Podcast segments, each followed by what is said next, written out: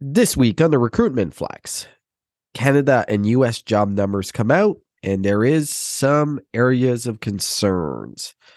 PeopleGPT.io, will it kill sourcing? And the skill gap will level the playing field for many candidates. And background checks, how about not? The recruitment flex starts after this message from our partners at RecTxt. Shelley, let's face it, texting candidates is the easiest way to hire quicker today. But your cell phone doesn't connect to your ATS. You're sharing your personal number with strangers. That's pretty scary, right, Shelley? And it's not even legally compliant. This is where our friends at RecTxt come in. They've created simple yet powerful text recruiting software that works with your ATS. Plus, it's designed by recruiters for recruiters, so you know it works. To learn more and book a demo, visit www.rectxt.com, mention the recruitment flex, and get 10% off annual plans.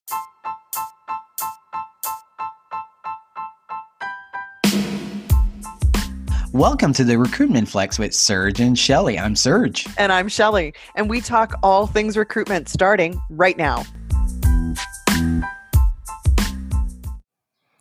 Bonjour and welcome to the Recruitment Flex. I'm Serge, and as always, joined by Shelley Billinghurst. Shelley, are you ready for the Canadian Recruiting Networking Group tomorrow? You got a big presentation. It is not big. It's 5 slides in 5 minutes. I'm ready. I'm hoping that the topic will just get everybody talking, honestly, about using ChatGPT. And my approach, as per Shelley style, is how we can use it to up our game. Is your presentation ready? I haven't seen it. Yeah. I haven't approved it, and not that I'm part of it. I'll send it to you for your approval. I think you'll like it. Okay, please do. I did copy a little bit of your style, I have to admit. You'll see it will feel a little reminiscent of your Disrupt HR talk. So love it. Yeah.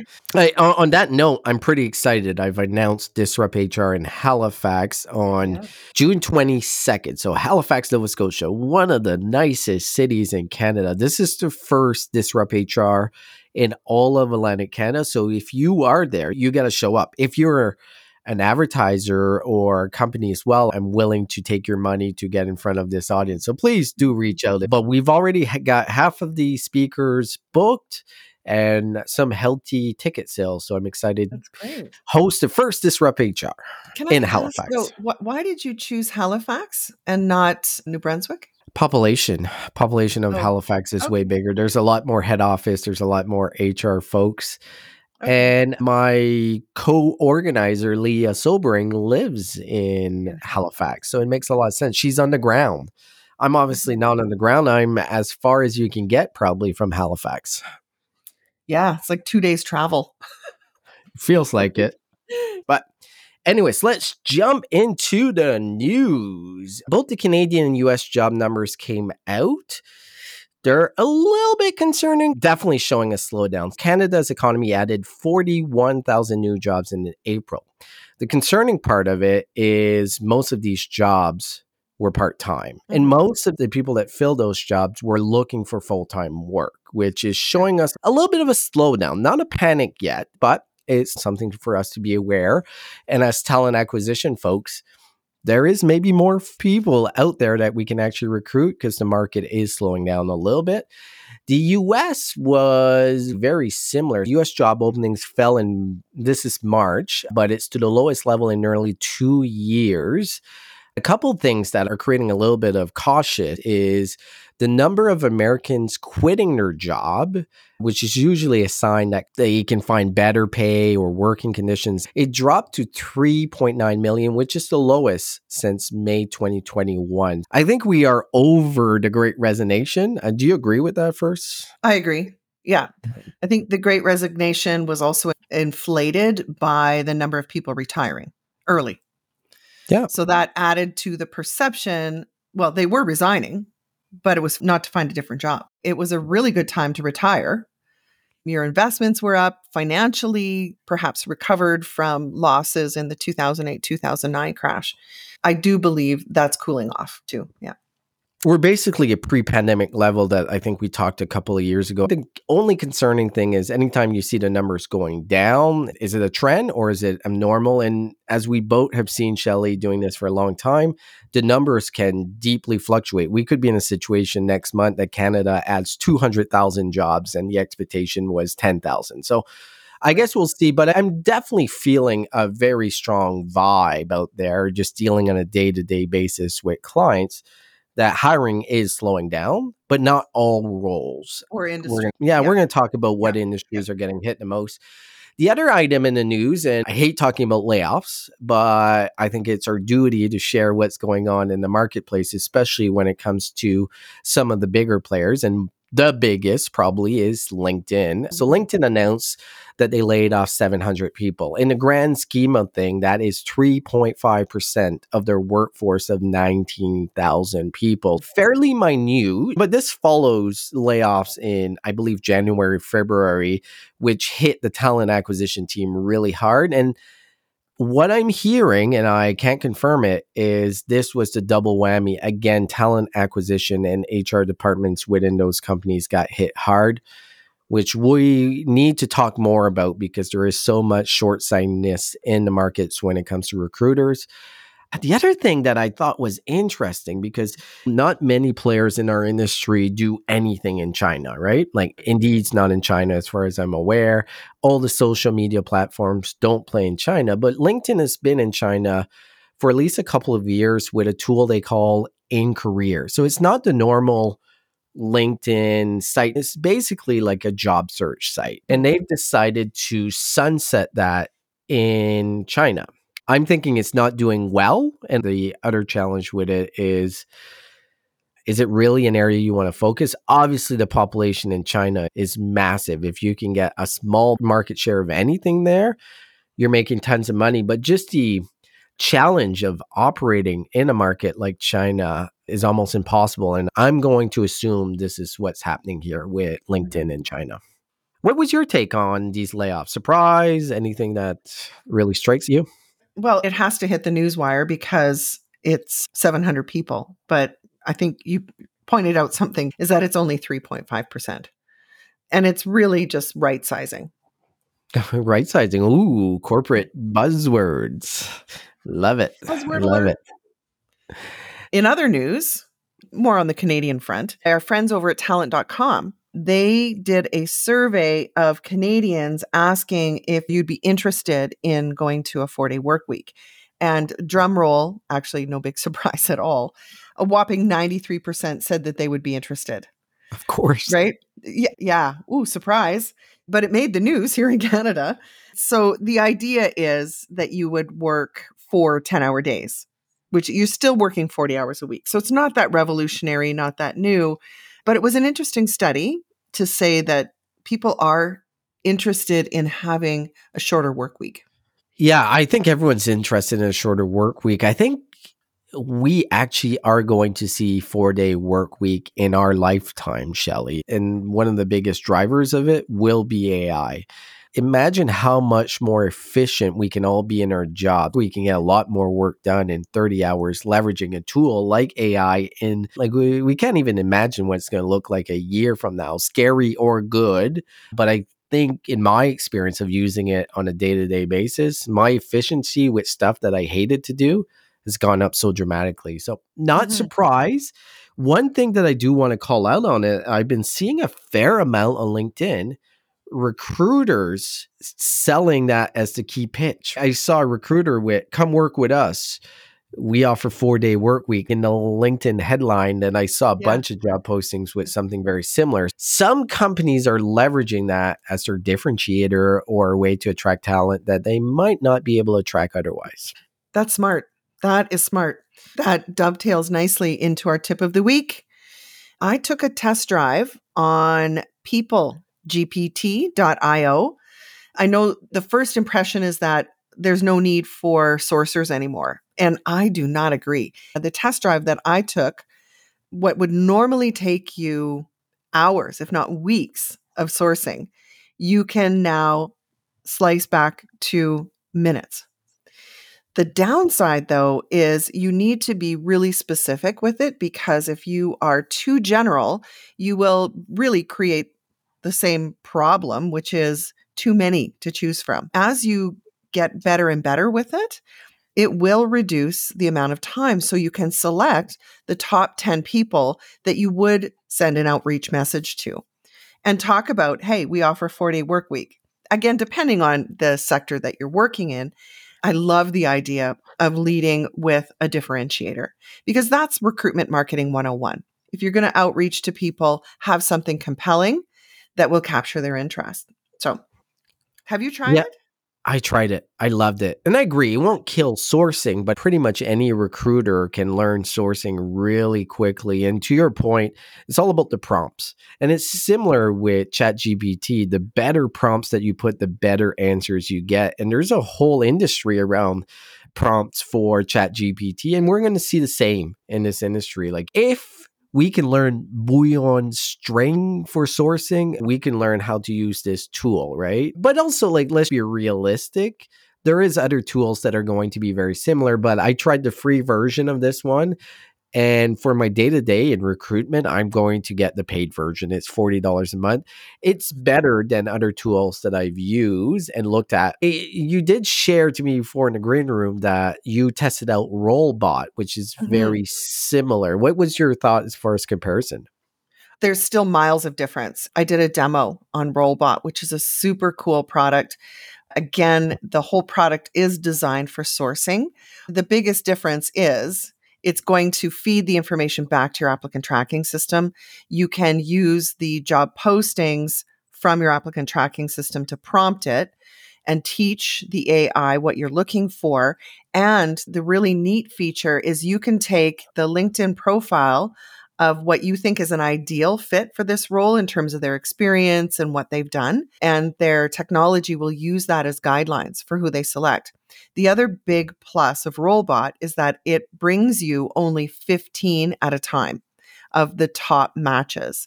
Then again, everything is done for you in the system versus, I don't know if PeopleGPT, if you can feed that data, like how are you going to get those candidate profiles into the applicant tracking system or into your CRM so that if somebody says, hey, I'm not interested right now, or I'm really happy in my job, or I'm not willing to relocate, or whatever the reason is, you still want those people in your CRM to begin to pipeline them over the years. That's the biggest limitation right now, if I was to compare the two.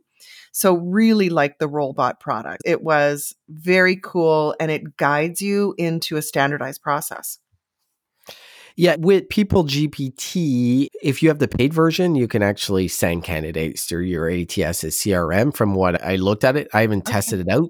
But for now, what's really cool about it is it's really easy to get started, right? As Rolebot, which has benefits, but it's more right now, I would say a mid-size to enterprise solution. I might be wrong. Rolebot, if you're listening, please let us know. But the tip of the week is go try PeopleGPT.io. I think you will like it. Shelley, do you want to jump into the recruiting insights?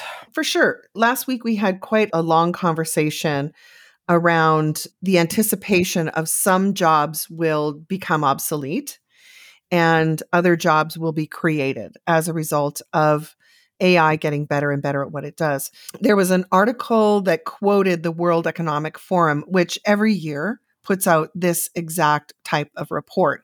It says, here are the roles that will continue to be highly sought after. Not surprising, data analysts, scientists, machine learning specialists. And interestingly enough, this World Economic Forum, if you went back in time, they predicted that bookkeepers, which is what we talked about last week, bookkeepers would become obsolete. Now they're saying data entry clerks and executive secretaries are expected to see the steepest losses. I don't think I agree. Certainly data entry clerks, absolutely. Cut and paste. AI can suss it out and sort it for you. I think in the last 10 years, executive assistants have become more popular and harder to find because a great executive assistant is taking care of administrative details, allowing an executive to work at a higher level. Yeah. So Shelley, just on that point, I disagree with you, because when I started my career, the CEO, the VPs all had admin assistant or executive assistants. In most organizations now, they're usually managing multiple executives, right? Like they'll have the CRO, CEO, and say the CFO. The reduction of that role, in my experience, in every company I've worked in, has been a drastic decline. So I don't disagree. I think we've seen some like virtual assistants and other types of roles plop up and make up the gap a little bit. But I don't know what the numbers say, but my perception is there is way less executive secretaries now than there was 10, 20, 30 years ago. So I would define an executive assistant. It has morphed, absolutely. Virtual assistants are worth their weight in gold because they're taking time-consuming tasks off your plate. Do they need to be sitting in an office just outside your door? No, they don't. What they do, I believe, has become more sophisticated. A true executive assistant is someone who can take data from all the departments that report to that executive and boil it down to a one-page summary. Can artificial intelligence do that? Perhaps. However, it still takes a person who is informed enough about the business to take all those reports and boil them into exactly what does an executive need to see in order to make good decisions about the company. Yeah, I think the key thing that in this study that we find is there is going to be a lot of jobs at risk overall. And I don't think we can really define with certainty that this type of role is going to go away for all the points you mentioned. But in the same study, there's something that really struck me when we're talking about the individual worker skills that need to be successful moving on. And a lot of them are soft skills. Some of them you can train, some of them you can't. But to me, this is where the great equalization when it comes to diversity, equity, inclusion. The college degree is now way less relevant than it's ever been, because what this research is showing that non-degree holding candidates can learn new skills at roughly the same pace as college graduates. And those skills are not being taught in universities right now. I think we'll see that change. But there's so much discussion on soft skills to be successful right now. And part of it is the hard skills are being automated in some ways. You look at a software developer with AI, like, yes, are they still very valuable? Do you still need to put in the correct prompts? Yes, but you don't need someone with 25 years experience as you did before. We are looking at the advent of soft skills, the ability to interact with other people, the ability to empathize. Like all of these are all critical in this new workforce. And college graduates don't have an advantage over non-college graduates. So it's a tough position, right? I think it's changing the whole landscape. I believe, and I have always believed, that a degree doesn't guarantee that you're a creative thinker. No. That's what I took away from this, is going to university will give you skills, the ability to think creatively, to be a lifelong learner, to be curious. Those sorts of soft skills, those aren't necessarily taught in post-secondary. So if there is a focus on soft skills like creativity and collaboration and curiosity, it does level the playing field for sure. Well, and if we're looking at the type of jobs that are going to be created, and we talked about this a couple of weeks ago, if you're getting your PhD in AI, yeah, you're going to have a job. You're going to have a really good job. But there is a lot more to say for the person that spends 20 hours learning ChatGPT as an example, and understanding the prompts and how to leverage it. That's a massive advantage in the workforce. And anyone can do this, right? And this is where, when I say when it comes to diversity, equity, inclusion, it's no longer you can't afford to university, you're fucked, right? You're going to be in a very tough position to get any job. Now, if you are the person that understands tools that we use on a daily basis more than anyone else, you're now at a competitive advantage, and it's really in your control. Like your socioeconomic background doesn't matter anymore. It's just like who has the most skills is going to be the one that wins out. The most soft skills, Serge. Because we're saying that anyone can learn, and you don't need a degree to learn these skills. What you can't be taught is soft skills. Nope. Focus on the soft skills. Yeah. Let's jump into the next recruitment. Okay. Next one is just talking about who's hiring, and the white collar job market has hit a bit of a wall. The last 2 years, there was such a panic for recovery from the pandemic. We saw huge demand for white collar workers. Now, here we are, as we are heading into the middle of 2023, seeing it harder and harder for white collar workers to land a new job. Whereas a year ago, if you put out a resume, you were getting lots of response. So let's take software developers out, because I know that's where you always go, but there's a whole lot more to the workforce than just tech workers and just developers, yeah, right? I think in the past, white-collar workers always felt that they were somewhat insulated from the economy versus blue-collar. And I think we're seeing for the first time, or at least what this article is saying, is that there are some industries that were traditionally insulated, like finance, consulting, and professional services. Those job seekers are actually having a really hard time. They may have left thinking the market was still as hot, but it's not. Are we tying this to recession? What are your thoughts?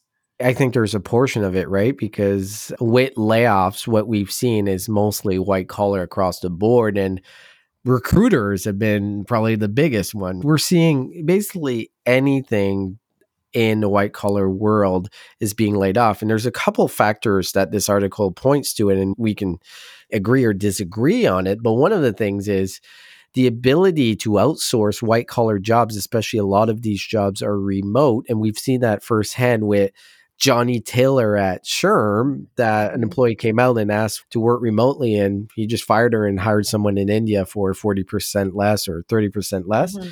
I think there is very much that mentality with a lot of C-suite. The other factor to it is a lot of these companies overhired for those skill sets. And when the economy really downturned, put them in a position they had too much. And blue collar is not going to get affected because we don't have enough blue collar workers just based on the demographic that we have. And the ones we did lay off, we have laid off a ton in the past because of automation, manufacturing automation. Everything was affected years before what we're seeing in the automation of white collar type roles. So I don't expect any major blue collar layoffs for any time in the near future. I think this is now become the reality of white collar. You better differentiate yourself because we're now dealing in a world economy that they can hire anyone else in the world for a lot less. So you better be damn good. And even if you are good, you might still get laid off. And the advice, if you're going to switch jobs, or if you find yourself laid off and a white collar looking for a new opportunity, take that opportunity to upskill, learn new software. What we were just talking about, that's exactly the advice to people, is make sure you're clear on your resume, what your soft skills are, and be able to show the receipts, because there's no excuse now. With ChatGPT, you don't have to think anymore. You can upload it and tell it to highlight your soft skills. But learning new skills and understanding where technology is going is probably the piece of advice that we would pass on to people.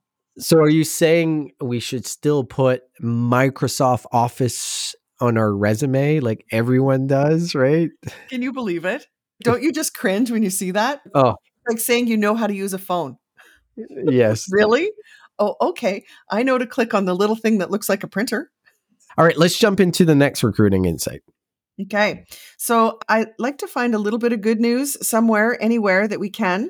Good. I saw from hrexecutive.com talking about what Microsoft has done to really move the needle in terms of their inclusive hiring practices. And so what I loved, again, is they were screening candidates using a skills first mindset and building inclusion into the hiring practice. This is not an easy task at all, never mind a company the size of Microsoft. No. So for them to be able to have more than 53% of its core US workforce include employees from racial and ethnic minorities, they're doing it. This is showing us the receipts. No easy task, because you really need to have this baked into every step of the process. A round of applause for Lauren Gardner, who's the executive over at Microsoft for global talent acquisition. That's what she was pointing to, is how they did it. What were your questions? Well, really interesting article, but a lot of it is very similar. Microsoft has the capability better than anyone, just because of the size of the workforce and the sophistication of their workforce, to really change the way they hire, right? People do want to work for Microsoft. So it's not the lack of candidate. It's not lack of people working there. Good on them for executing on something that worked. The one thing that really stood out to me in this article is with their campus hires. They no longer allow campus hires to refer someone. And the purpose behind doing that is they're just going to refer someone that is very like-minded. And then you get to a position that you're overly relying on referrals. And then suddenly you find out you have 90% of exactly the same type of background, skill set, upbringing. So that was really interesting to me. And I think what we're going to see moving forward, and it's not in the article, and we've talked about referrals as a source of hire. And if you talk to anyone in the industry, referrals, I'm going to take a step back. I am not on the referral trains anymore. I think, first of all, we've seen the quality of hires are way lower with referrals than any other hire. And the other side of it too is you end up with everyone being exactly the same. Microsoft is a different story, right? Like they can execute on something like this, but for most people, making minor changes is what we can do. And there is a pizzeria chain in the US called MOD Pizza. And I think they did something that is so easy, but has helped their business tremendously, because they can actually now hire people. One of the things they did is they eliminated background checks for entry-level roles. So the person cutting the lettuce, people putting the pizza together, they're giving everyone an opportunity. And imagine the stress for a lot of these people. There's a couple of things that we have to realize here. Every part of our society, the economic viability of both men and women is extremely important, right? And there is nothing more dangerous than people who've had maybe a hard life, ended up in jail for smoking pot like 10 years ago, and they're not given an opportunity. But I think there's so much to say about employment and the pride of employment and having something to do on a daily basis that moves you forward. Good on them to remove the background checks for those types of roles. We have to open up the pipeline of candidates. We have to open up talent pools that we haven't looked at before. So MOD Pizza, good on them. Removing background check has fixed their problem of getting enough people to work in their store. Mm-hmm. Well, they shouldn't take it a step further. They take it way further than any company I've ever read or seen, in that the company offers employee assistance funds for expungement programs. Because like you said, if you got busted for smoking pot 10 years ago and it's now legal, but it stays on your record, and it will deter you from getting jobs, because there's a lot of companies, whether it's hourly workers, frontline workers, that do a criminal records check as part of their hiring process. So it may be something on your record, but you can never afford to go through the legal process of getting it removed. That is something I've never seen a company do. This is like whole nother level shit. I get the step one is remove the criminal background check, but what are you going to do to help those people who you now have on board and to have them stay? They also have tuition-free college to support employees' stability and mobility. So, wow. Okay. Really something to take a page out of their book, for sure. Oh, 100%. And the interesting thing is their stores are all fully staffed for the majority, which how many retailers, pizzerias, quick service restaurants can say that? This is the formula. This is what you need to do. Kudos. Great job. Keep doing it. On that note, and talking about retail, I'm going to close off on Home Depot is increasing its wages fairly significantly for that type of role, even with sales being fairly down. The leaders are really putting a bet that, hey, Our future is making sure that our employees are feeling well treated, they can support their family, and that's going to help us long term. I think what's great about it as well is forcing like Walmart and Target, they're boosting their minimum wage as well because they now need to compete against Home Depot. And we all know, like in the US, minimum wage is still $7.25. How can anyone live on that? You can't even go to McDonald's, a family of four, and not spend $40, $50 anymore, right? Grocery. What do you buy on $200 a week if you have a family, or even if you're two people, you can't. So I think Home Depot is just trying to set themselves up that with higher employee morale, people making more money, they're going to be more engaged in their work, which is going to cascade into more sales, more profits. And I think the other side of it is what choice do they have? Like everyone in this space is struggling. So they can remove the barriers similar to what MOD Pizza did and even a higher level Microsoft. But yeah, it's a tough talent pool to hire right now. What's your thoughts? Well, interesting that they chose to highlight Home Depot, holding them up as, oh, look at them. It's really a simple equation. If you pay people well and you treat them well, they will do well by your customer. So I applaud that Home Depot is going to provide pay raises, not just in certain markets, but right across the board. It is good for business. And they realize that. So good on them. So Shelley, you hit a key point. A lot of companies are always the customer's number one. And I think that's the wrong policy, right? And we've talked about this. We have situations with clients that, no, your employees should be number one because who deals with your client? If your employee is treated well, the customer will. And it's a hard thing for a lot of people to understand up the chain that if you have a bunch of unengaged employees that deal with these customers, yeah, it doesn't fucking matter what's on your billboard, like customer's number one, because it's not going to happen. So Good point. Shelley, another week of the recruitment flex, and I have nothing exciting outside of your event tomorrow. And TA Tech, are you going to TA Tech or not? I don't think so. No. Yeah, I can't go either. So I guess we'll miss out, but that's okay. We'll have plenty. Oh, yeah, that's okay. Who knows? All right, Shelley. Well, have a fantastic week. Thank you, Serge. Have a good one.